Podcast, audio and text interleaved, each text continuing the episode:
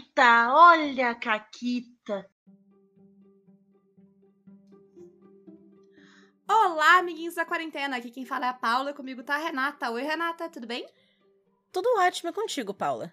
Tudo bem. Eu tava aqui pensando que a gente uh, tá fazendo esses programas de Doctor Who e eu acho muito justo, porque eu e a Renata, a gente se conheceu sem se conhecer num evento de Doctor Who. É verdade, essa é uma história incrível, uma caquita da vida real. Que basicamente, depois que a gente já tinha se conhecido, eu olhando fotos velhas, pensando, ah, é, a, gente, a gente chegou a conversar, eu acho. Já eu tava nesse evento, ah, eu também. Tu me reconheceu, né, a primeira vez que a gente se viu. Tipo, eu te conheço de algum lugar e a gente ficou um tempo sim, pensando no quê. Sim, sim, exatamente. Mas aí eu te conhecia mais, era de, sei lá, te ver em grupo de Facebook de Doctor Who como uma fã esquisita de Harry Potter, que usava o nome de Harry Potter ao invés de usar o nome dela de verdade. Olha, tu vê como ela me trata, sabe? Como eu julgava, eu julgava pra caralho. Aí ela me eu viu no trabalho e aí achou tipo, meu Deus, a pessoa tá usando o nome no Não, crachá. não, aí quando, quando eu vi no trabalho, eu vi no crachá, eu pensei, não, não, deve ser o nome de verdade. Ela não ia pagar esse, esse mico no trabalho, entendeu? É. Isso que naquela época a transfóbica nem tava sendo tão escrota assim na internet. Ela ainda tava ah, mais quietinha no canto dela. Eu acho que nessa época ninguém nem lembrava que ela. Aquele, foi aquele período que todo mundo esqueceu que ela existia, assim, entre os isso, filmes e ela começou isso. a falar merda. Teve um tempo que a gente. Tem, tem algumas pessoas que eu tenho muita saudade de quando eu não lembrava da existência delas. Sabe? Tipo, ela só não é. existia. Era, era uma paz. É. Mas aí a gente conversou, a gente tá nesse evento e devia ter, sei lá, 20 pessoas no evento, no máximo. É, que assim, assim, não era, não era que a gente tava, sei lá, na, na painel da Comic Con de Doctor Who, sabe? Exatamente. E aí eu fui procurar as fotos e tal, e é muito engraçado. Porque tem, tem uma foto que é a gente sentado numa rodinha, porque tava rolando um quiz, e a gente tava ali brincando no quiz para ganhar prêmio.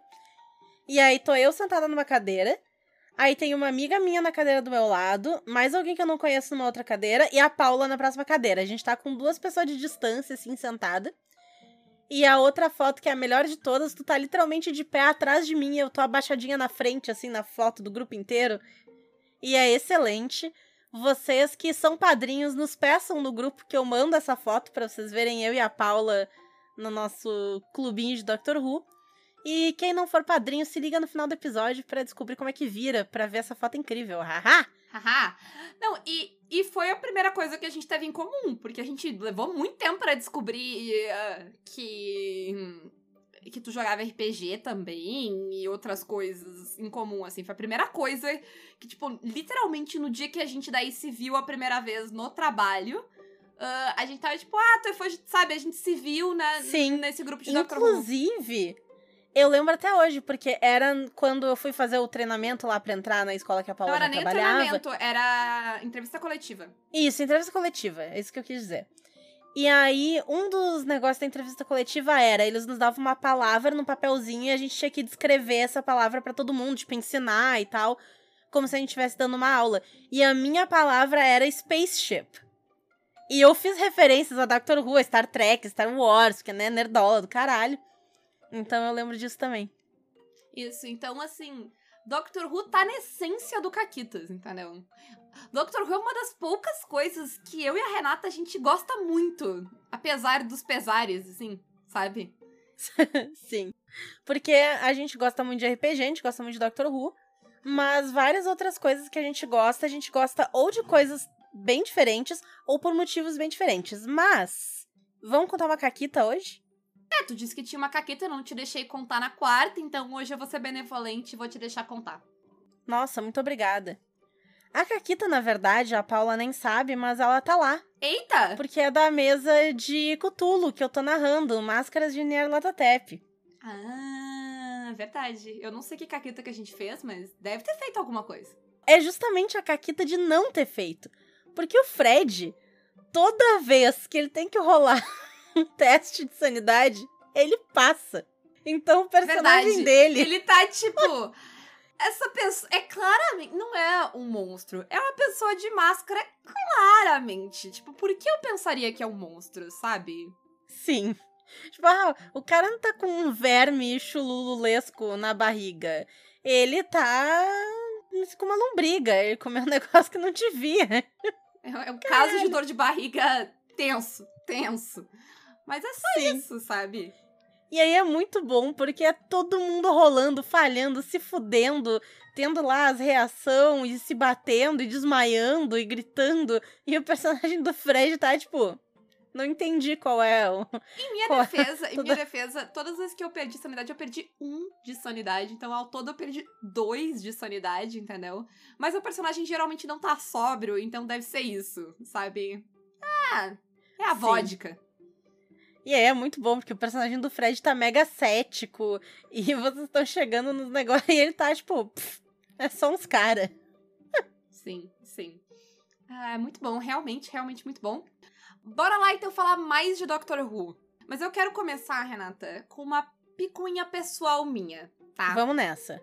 Então, existe um fenômeno que não é, eu não acho que ele seja um fenômeno moderno, mas eu acho que a, ele está amplificado, sabe?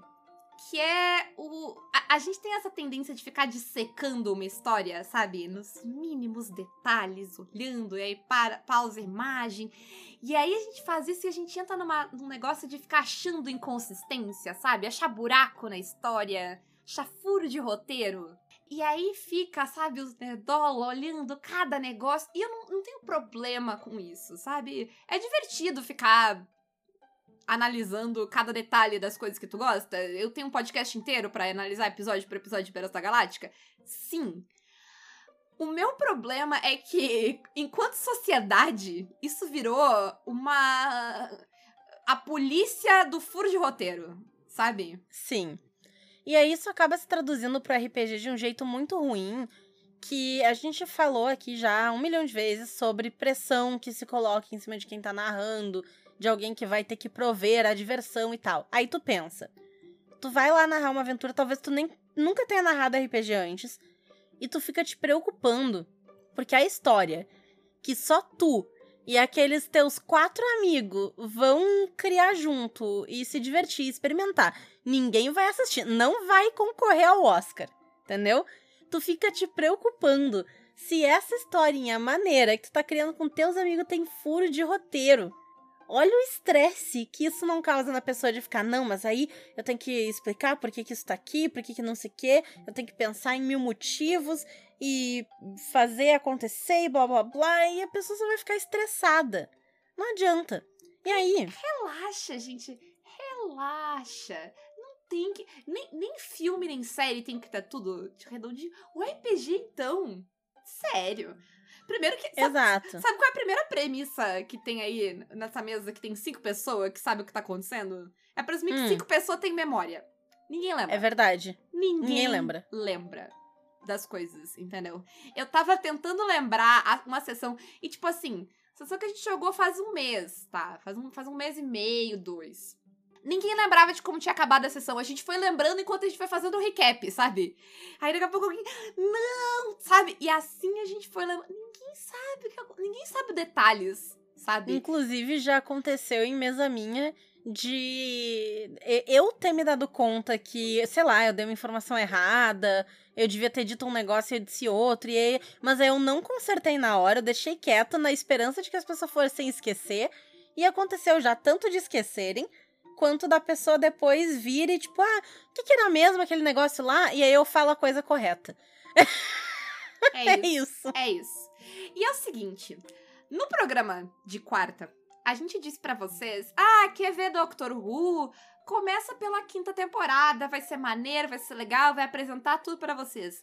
Mas hoje a gente tá aqui pra contar pra vocês, pra falar de uma sabedoria que a gente aprendeu com o que vem antes da quinta temporada, com, né, as quatro primeiras temporadas da série nova de Doctor Who, Isso. que é o que a gente aprendeu com o Russell. Quem é o Russell? O Russell T. Davis, ele foi o cara que trouxe Doctor Who de volta, né? Porque Doctor Who começou lá nos anos 60, foi até ali final dos anos 80 e parou. Teve um filme nos anos 2000 que não foi pra frente e voltou depois de novo no- nos anos 90. Nem lembro de onde é que, quando é que é aquele filme. Acho que é 90, se eu não me engano, 95. É, faz sentido, né? Porque a temporada voltou em 2005. Mas enfim.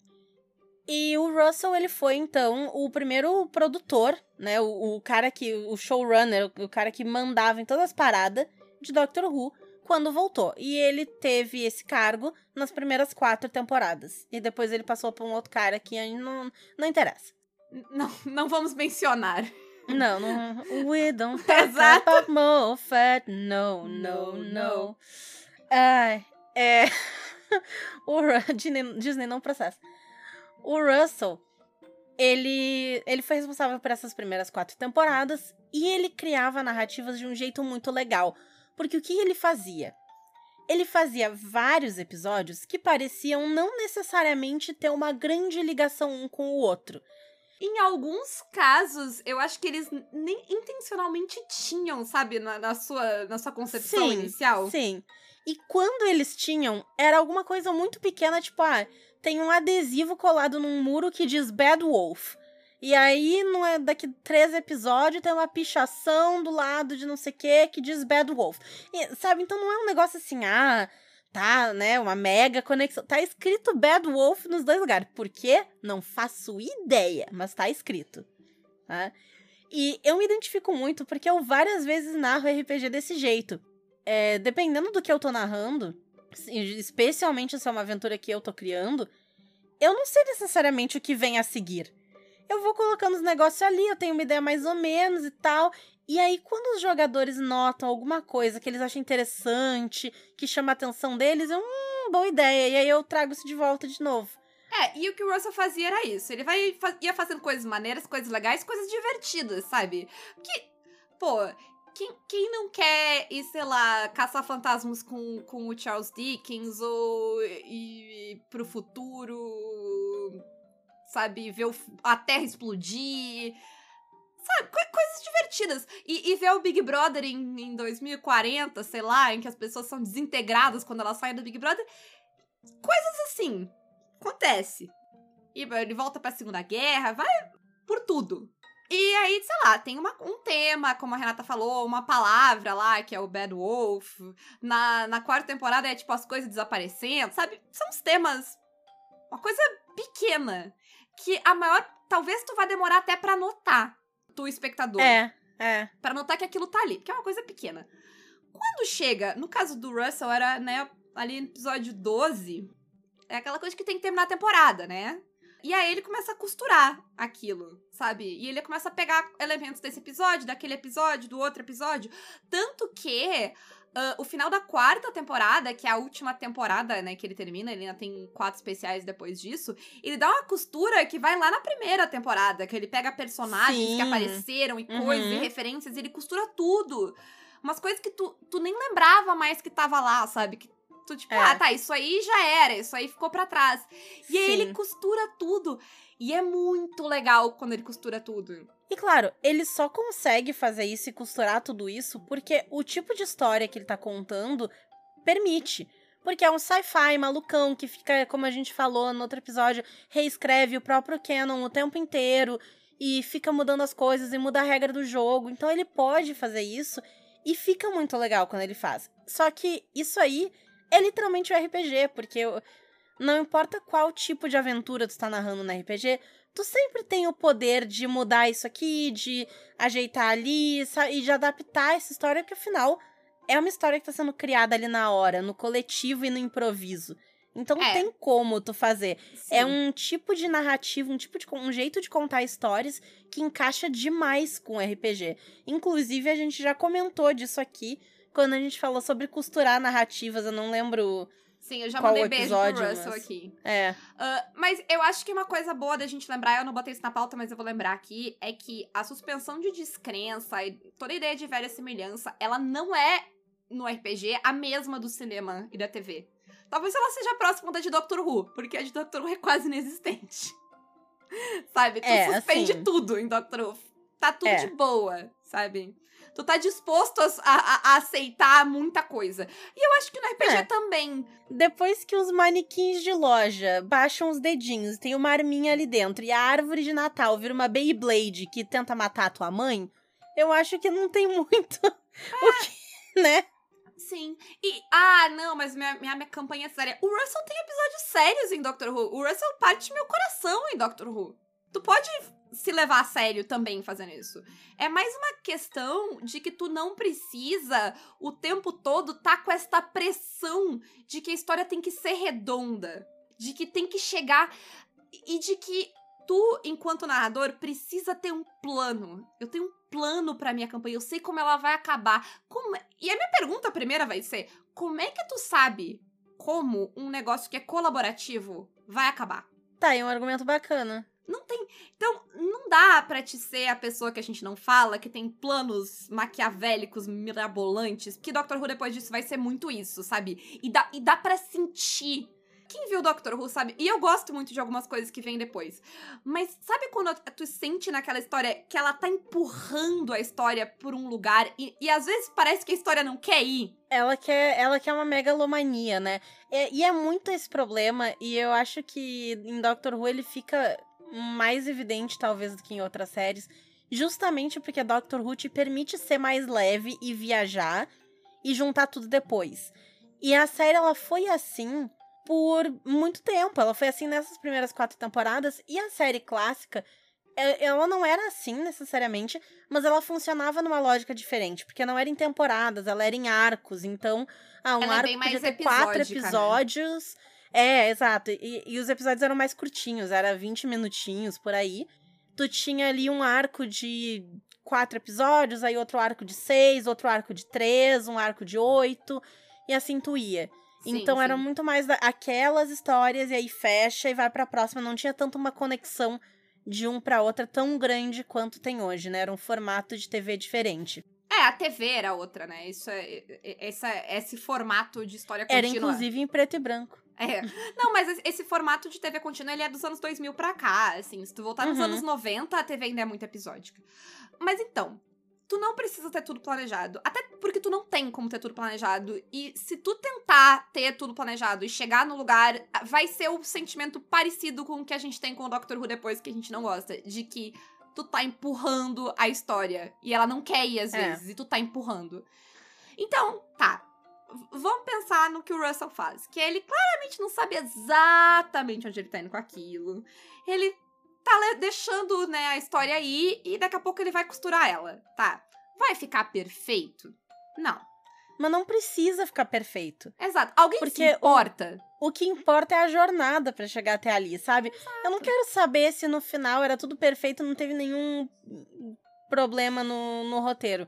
Eu quero ver o alien que tá se peidando ali porque ele tá usando uma pele humana e ele não cabe dentro direito. Histórias reais sabe? de Dr. Who. Tu não tá fazendo um é. bom, caso pra Dr. Who neste momento. uh, mas, sabe, é, é, tu falou sobre a, a, jornada, eu me lembrei. Lembra aquele episódio de Natal de Community que, que ele é todo fofinho, mas ele tem uma piada que ela, ela me pega muito no final, que é quando eles acham o sentido do Natal e é um box de DVD de Lost sabe? Uhum. E aí fica todo mundo tipo, o que, que isso quer dizer? E aí o Abed explica que é um box de defender de Lost, porque não é sobre o final, que nem todo mundo gostou e tem gente que odeia e tal. É sobre a jornada, é sobre a história. Então, eu acho que isso é uma coisa que várias séries dos anos 2000 ensinam, mas o Russell, ele, ele ensina muito bem em Doctor Who, que é justamente isso. É sobre, tipo, tu ver todas essas coisas e é sobre tu chegar no final e a tua jornada ser recompensada, sabe? Os detalhes Sim, e coisas que tu reparou é. serem recompensados.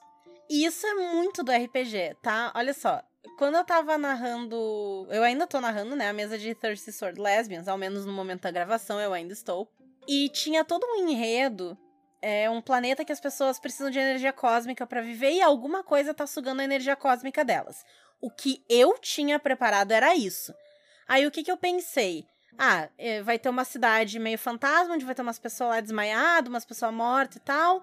Vai ter um reservatório de energia cósmica que tá é, vazio. E vai ter uma cientista que tá num lugar isolado que tá tentando descobrir o que diabos está acontecendo. Isso era o que eu tinha, tá? Aí, as jogadoras foram seguindo a aventura e seguindo o que estava acontecendo. Eu não sabia quem é que estava fazendo o quê, por quê, se era um plano maligno, o que que era. Eu não fazia ideia. Não estava na minha cabeça, não tinha um final nessa aventura. E eu sempre pergunto, né, o que, que vocês querem ver no próximo episódio? E alguém falou um vampiro sensual. Aí eu, o meu cérebro, ele fez a seguinte associação. Sensual, Austin Powers. Porque eu funciono desse jeito. É, nós não, não- a gente não tem tempo desse programa pra entrar nisso aí. Isso. Prossiga. Eu pensei, um vampiro, vampiro se esconde do sol, então ele vai morar num lugar que não tem janela. Só que ele vai precisar de muita luz, porque ele acha que ele é lindo e groovy, baby, e bonitão, então ele quer se ver. E ele gosta de tirar selfie. Um, podia ter uma competição de selfie estelar que ele tá tentando ganhar. Então ele precisa de energia pra ter, tipo, uma ring light muito foda, entendeu? Pra tirar a foto perfeita e ventiladores e co... E no fim, o enredo sobre o planeta que tava tendo a sua energia vital sugada, a resolução era: o vampiro Austin Powers mora num lugar sem janelas e ele precisa de muita luz pra tirar a selfie perfeita. E logo ele tá sugando a energia do planeta inteiro sem nem perceber. Perfeito, perfeito. Entendeu? E assim, e assim, vamos lá. Método Russell adaptado para o RPG, tá? Por mim e pela Renata. Prepara a tua sessão. De sessão em sessão, sem se estressar com o futuro, entendeu? Pensa no agora. Pensa no que vai ser divertido. Pode ser que tu tenha lido um suplemento legal, que tem uma coisa nova que tu quer usar. Pode ser que tu viu alguma coisa no cenário. Pode ser que os jogadores fizeram alguma coisa que tu quer usar. Às vezes tu viu um filme, uma série aquela semana e tipo, nossa, isso vai ser muito legal no RPG, sabe? Vive a tua vida um dia depois do outro, uma sessão depois da outra, sabe? Fazendo o que tu acha maneiro. Dá pra roubar a ideia do jogador, como a Renata deu muito bem no exemplo. Pergunta o que eles querem ver, monta a próxima sessão baseada nisso. Não se preocupa com como isso aí vai se interligar. Mas enquanto tu tá fazendo isso, vai notando umas coisas que tu pensa, hum, se eu posso usar depois, sabe? Pode ser um NPC que tem motivo pra amar, tá devendo favor pros jogadores, ou um NPC que eles fizeram alguma merda e aquele NPC odeia eles, sabe? Pode ser Isso. alguma caquita que os jo- jogadores fizeram que tomou proporções grandes e deu super certo, mas sei lá, chamou atenção. Uma atenção que talvez seja boa, talvez seja ruim, não Uhum. sei. Pode ser alguma escolha inusitada que os jogadores fizeram. Tu fica tipo, por que, que vocês resolveram essa merda desse jeito? Mas aí tu pensa, tipo, quais as consequências disso? Hum, talvez isso renda alguma coisa depois. Anota sem pretensão, só anota, sabe? Num canto, num papel, num, num- Sim. num- num bloco de notas, no que tu quiser. Nota na mesa, na parede, sei lá, sabe? E outra coisa que eu acho que é muito importante é de não ter medo de ser bobo. Porque eu dei o exemplo do Alien Peidorreiro e não foi de- eh, por acaso. É porque é um momento bobinho, um momento engraçado. E que acaba costurando com o resto das coisas. E aí eu progredi pra dar o exemplo do Austin Powers. Porque o quarto do Austin Powers, na- no seu castelo sem janelas, se chamava A Casa da Suruba. E, e elas ficaram um tempão ali dentro da Casa da Suruba, descobrindo algumas coisas, tentando entender e tal. E uma das coisas que a gente colocou pra o que a gente quer ver no futuro dessa campanha é a Casa da Suruba voltando como um problema.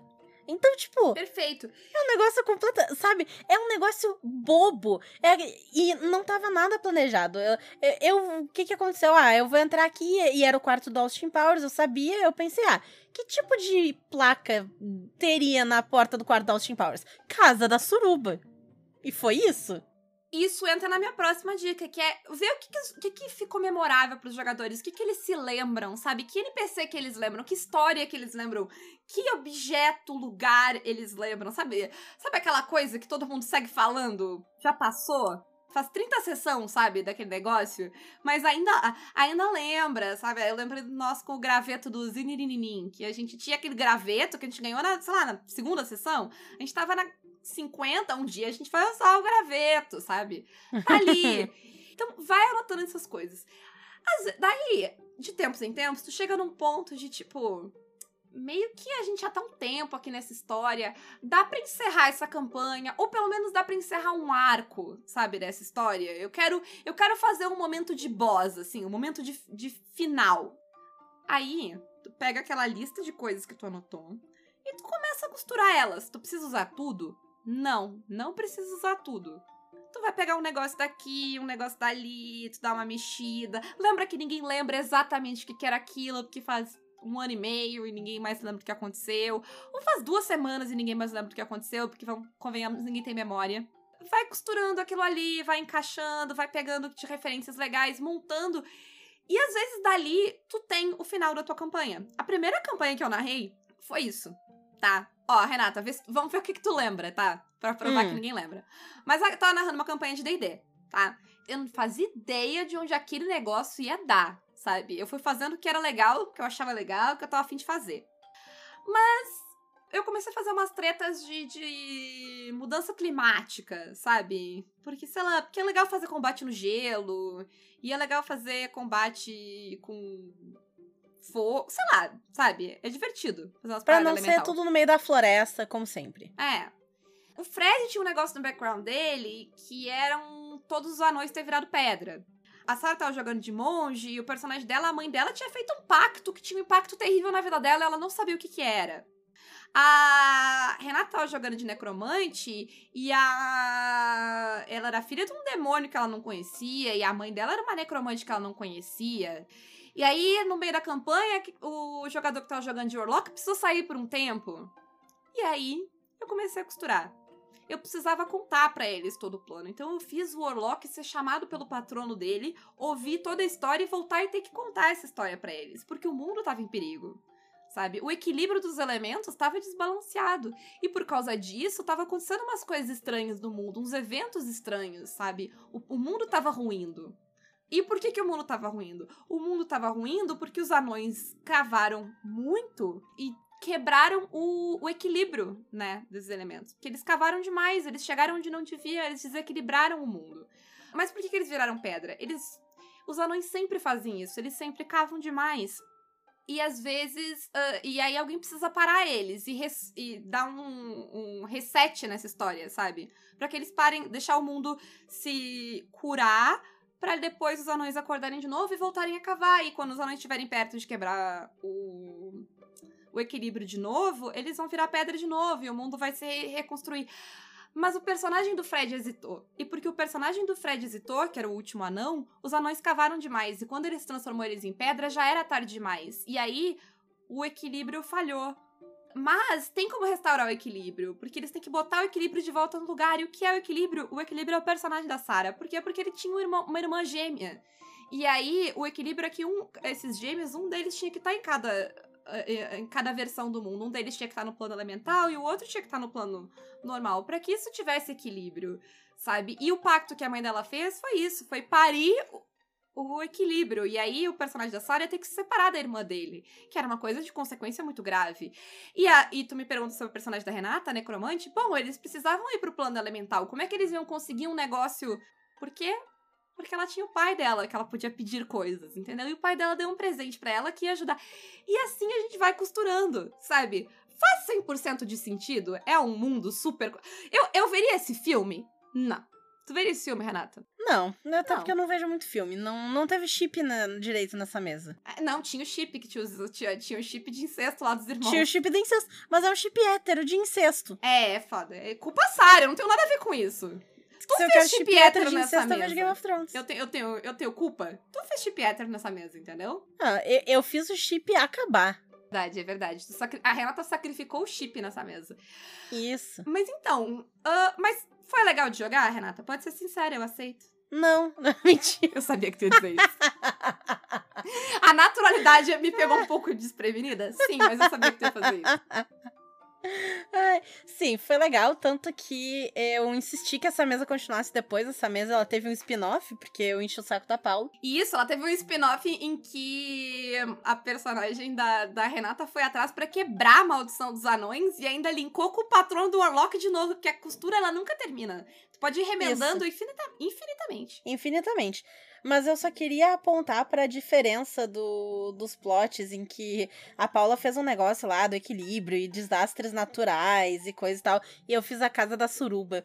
E eu não falo isso de um jeito pejorativo, eu adoro. Eu adoro que isso aconteceu. Exato, e dá pra mostrar que tu pode fazer isso de um jeito zoeiro e tu não precisa fazer isso de um jeito zoeiro, porque a- a, a campanha do D&D que eu tava descrevendo, ela não foi zoeira. Tipo, apesar dessas Uhum. coisas serem, tipo...